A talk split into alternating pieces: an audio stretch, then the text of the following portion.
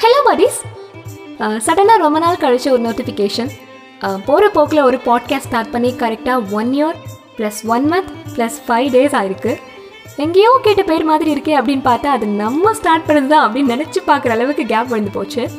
பொதுவாக பிரேக் எடுக்கிறதெல்லாம் ரொம்ப சகஜம். ஆனால் மாத கணக்காக நம்ம பிரேக் விட்டுட்டோமே அப்படின்னு நினச்சி வருத்தப்பட்டு இருக்கும் போது தான் நம்ம பாட்காஸ்ட்டில் டிரைவிங் ஸ்கூல் சீரீஸ் வந்து நிறைய பேர் லிசன் பண்ணி கேட்டிருக்காங்க அப்படின்னு நினைக்கும் போது ரொம்ப சந்தோஷமாக இருக்குது ஸோ இந்த சீரீஸில் என்ன பேசலாம் அப்படின்னு வந்து பல நாள் யோசிச்சு பிளானெல்லாம் போட்டு மணிக்கணக்காக கான்ஃபரன்ஸ் பேசி அம்மா கையில் திட்டு வாங்கினதான் மிச்சமாச்சு தவிர கண்டென்ட்னு ஒன்று கிடைக்கவே இல்லை. நம்ம எல்லாரும் ஒரே உலகத்தில் தான் வாழ்கிறோம் பொதுவாக நமக்கு எந்தெந்த விஷயங்கள்லாம் கடுப்பேற்றுமோ அதே மாதிரி விஷயங்கள் தான் எல்லாருக்கும் கடுப்பேற்றும் ஸோ அந்த மாதிரி பிரச்சனையை பற்றி பேசினா டே இதெல்லாம் ஒரு சப்ப பிரச்சனை அப்படின்ட்டு சொல்கிற அளவுக்கு தான் இருக்கும். ஆனால் சப்ப பிரச்சனைனாலும் பிரச்சனை தான். அந்த மாதிரி பிரச்சனைக்கெல்லாம் டிஸ்கஸ் பண்ணி சொல்யூஷன் கொடுக்க நாங்கள் வரல. இது ஒரு சின்ன ட்ரைன்னு வச்சுக்கோங்களேன். ஸோ அந்த மாதிரி ட்ரை பண்ணலாம் அப்படின்னு அலசி ஆராய்ஞ்சு தேடும் போது எங்கள் கையில் ஃபஸ்ட்டு சிக்கின மேட்ரு வந்து தான் நம்ம கேட்காம நம்ம விரும்பாமல் ஃப்ரீ அட்வைஸ்ன்ற பேரில் நமக்கு சொல்லப்படுற இன்னும் கொஞ்சம் டீசெண்டாக சொல்லணும்னா நீ இப்படி தான் அப்படின்னு நமக்கு சர்டிஃபிகேட் கொடுக்க அன்வான்டாக சில மரியாதைக்குரிய நண்பர்கள் வந்து வருவாங்க. இன்னும் கொஞ்சம் கேர்ஃபுல்லாக இருக்கணுமா? தம்பிக்கு சுறுசுறுப்பு பத்தலை. சோம்பேறியாக இருக்காரு. நீ அப்படி செஞ்சுருக்க கூடாது. இப்படி உன்னை மாற்றிக்கிட்டாதான் நீ இப்படி இருப்ப. பிஸ்கெட்டை இப்படி நினச்சி சாப்பிட்டாதான் நீ பில்கேட்ஸ் ஆக முடியும்.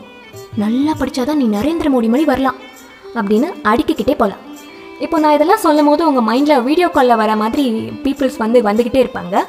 இது வரைக்கும் உங்ககிட்ட யாரும் அந்த மாதிரி சொல்லலை அப்படின்னா நீங்கள் ரொம்ப மகிழ்ச்சியான வாழ்க்கையை வாழ்ந்துட்டு இருக்கீங்க. ஜாலியாக இருங்க. ஆனால் நம்ம நல்ல மூடில் இருக்கும்போது இப்படி ஏதாவது ஒன்று சொல்லி நம்ம மொத்த மூடியும் ஸ்பாயில் பண்ணிட்டு போயிடுவாங்க ஆர் நமக்கு இருக்கிற கொஞ்ச நஞ்ச கான்ஃபிடென்ஸையும் அவங்க கூடவே கூட்டிகிட்டு போயிடுவாங்க இதே எல்லாத்துக்கும் ஒரே ஒரு வழி தான் இருக்குது கரெக்டாக லாஜிக்காக சைக்காலஜிக்கான நிம்மதியான ஒரே வழி. யார் சொல்கிறதையும் உடனே அசப் பண்ணிக்காதீங்க. யாராக இருந்தாலும் யாராக இருந்தாலும். நம்மளை பற்றி நமக்கு தான் தெரியும். நமக்கு மட்டும்தான் தெரியும் தெரியணும்.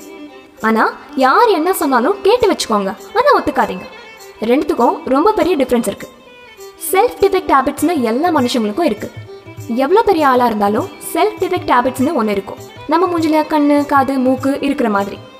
நம்மளோட வேலை என்னன்னா நம்மளோட செல்ஃப் டிஃபெக்ட் ஹேபிட்ஸ் என்னென்னு நம்ம ஃபைண்ட் அவுட் பண்ணுறது தான் அதுக்கு நம்மளை நம்ம அண்டர்ஸ்டாண்ட் பண்ணி வச்சுக்கணும்.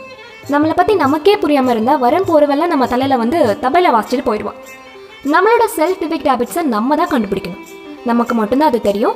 அது மட்டும் நம்ம கண்டுபிடிச்சி நம்ம சரி பண்ணிக்கிட்டோம்னா ஸ்னேக் பாபு எப்படி பால் டைல் ஒன்றுமே பண்ணலையோ அதே மாதிரி யாரோட ஒப்பீனியனும் நம்மளை ஒன்றுமே பண்ண முடியாது. ஆனால் நம்மளை பற்றி கரெக்ஷன் சொல்கிறவெல்லாம் அறவே கடை இருக்க மாட்டான்.